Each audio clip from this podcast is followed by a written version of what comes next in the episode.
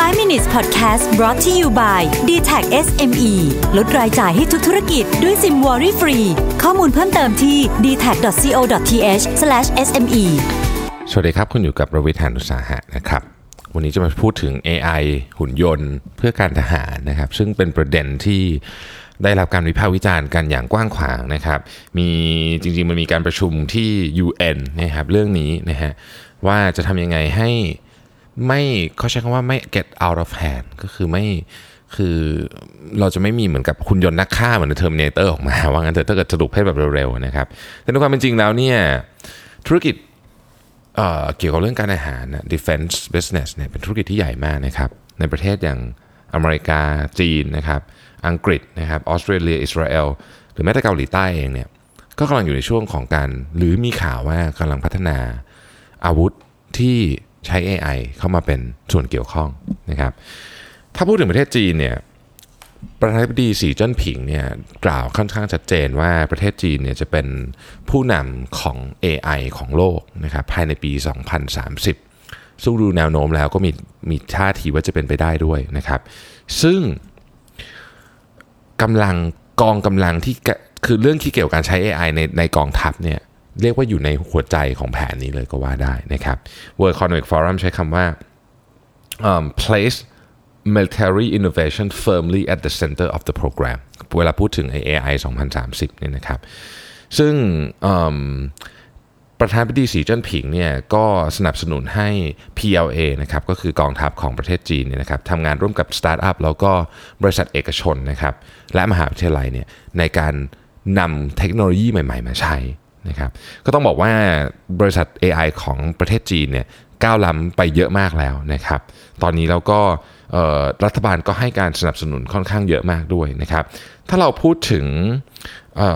สิ่งที่เราพอจะทราบเกี่ยวกับโครงการพัฒนาอาวุธที่ใช้ AI เข้ามานะฮะของจีนเนี่ยนะครับ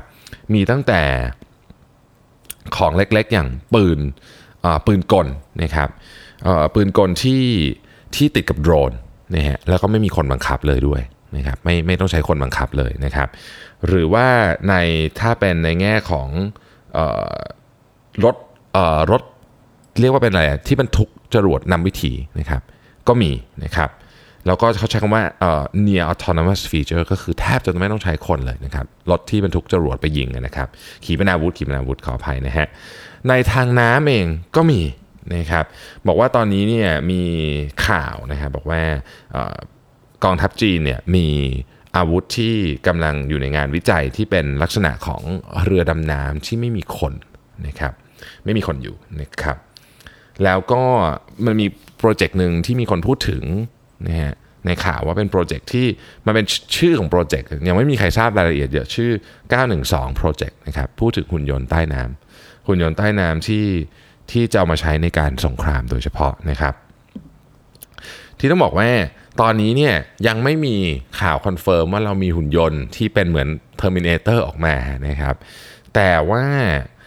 โอกาสที่แต่ละประเทศเพราะแต่ละประเทศก็ไม่รู้อย่างแน่ชัดว่าใครกำลังทำอะไรอยู่เนี่ยแล้วมันเป็นการแข่งกันเนี่ยนะครับ โอกาสที่จะเข้าไปสู่เขตของหุ่นยนต์ติดอาวุธ ที่เป็น AI เนี่ยถือว่าง่ายมาก เพราะมันไม่มีกฎกติกาอะไรที่เป็นข้อตกลงกันอย่างชัดเจนว่า ใครทำอะไรได้ไม่ได้ไม่เหมือนกับนิวเคลียร์เนาะอันเนี้ยมันยังใหม่มากนะครับสิ่งที่ใกล้เคียงที่สุดก็คือความพยายามของ UN ในการที่จะพยายามที่จะลดดีกรีของความความเร็วในการพัฒนาของพวกนี้ ซึ่งในข่าวเนี่ยนะครับเขาก็เขียนไว้ว่าเออมันมีหน่วยงานหนึ่งชื่อว่า European Peace Organization เนี่ยนะฮะบอกว่า สิ่งที่คุยที่ UN เนี่ยล้าหลังของที่เขาทำอยู่จริงประมาณ 2 ปี เพราะฉะนั้นตอนนี้ไม่มีเรียกว่าไม่มี regulation เนี่ยระหว่างประเทศใครๆก็กำลังประเทศที่มีกำลังในการทำก็ก็ก็ทำอยู่นะครับไม่ใช่แค่ AI อย่างเดียว แต่กำลังพูดถึงการทหารอื่นด้วยนะครับหนึ่งในสิ่งที่คนกำลังโฟกัสมากคือเรื่องของการรบในอวกาศนะครับการรบในอวกาศนี่ไม่ใช่ Star War ไม่ได้ไปยิงกันนะครับแต่ว่าตอนนี้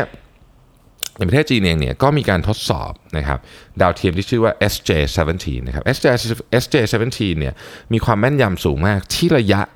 ทางที่ห่างจากโลกเยอะมากประมาณ22,000 22,000 ไมล์นะครับห่างจากโลกประมาณเกือบ 40,000 กิโลนะครับแต่ระยะความแม่นยำนี่สูงมาก และเคลื่อนที่ด้วยความเร็วแบบเป็นหลายหมื่นกิโลเมตรต่อชั่วโมง ความเร็วนะครับ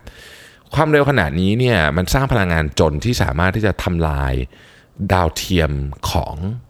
ศัตรูประเทศหรือประเทศอื่นได้นะเพราะฉะนั้นอันเนี้ยคือก็ก็อย่างอย่างในข่าวเนี่ยก็บอกว่าเออทางการสหรัฐก็รู้สึกกังวลใจเหมือนกันว่า เอ๊ะทางการจีนเนี่ยมีคิดอะไรอยู่ในการที่จะพัฒนาดาวเทียมที่มีความแม่นยำสูงขนาดนี้ที่ระยะสูงขนาดนี้นะครับยังไม่มีใครรู้ว่าทำออกมาแล้วจะทำอะไรต่อ เราจะเห็นว่ามันเกิดบรรยากาศแห่งความใช้คำว่าอะไรดีล่ะ ความการแข่งขันกันเรื่องของอาวุธ ซึ่งเราเคยเห็นในอดีตที่ผ่านมาเราไม่เห็นมานานแล้วนะครับ ขึ้นอีกครั้งหนึ่งหลังจากที่เราค้นพบว่าอาวุธในยุคต่อไปเนี่ยมันจะเปลี่ยนไป มันต้องใช้ AI มันต้องมันต้องเอาหุ่นยนต์เข้ามานะครับ ยังไม่มีข้อสรุปอะไรจากบทความนี้ เพียงแต่อยากจะบอกว่ามันมีคำพูดคำหนึ่งที่ผมชอบมาก เขาบอกว่าอะไรก็ตามที่มนุษย์สามารถจินตนาการได้ วันหนึ่งมันมีโอกาสสูงมากที่จะเป็นจริง ครั้งแรกที่ผมดูหนัง Terminator เมื่อสัก 20 กว่าปีที่แล้วเนี่ยไม่เคยคิดว่ามันจะมีโอกาสเห็นเรื่องแบบนี้ในโลกจริง ๆ แต่อย่างที่บอกครับอะไรก็ตามที่มนุษย์สามารถจินตนาการได้ มันมีโอกาสเหมือนกันที่จะเกิดขึ้นจริง หวังว่าเรื่องนี้จะไม่นำความวุ่นวายกลับมาให้โลกเรามากไปกว่าที่เราเป็นอยู่ในตอนนี้ ขอบคุณที่ติดตาม 5 minutes นะครับ สวัสดีครับ 5 minutes podcast presented by d t e c h SME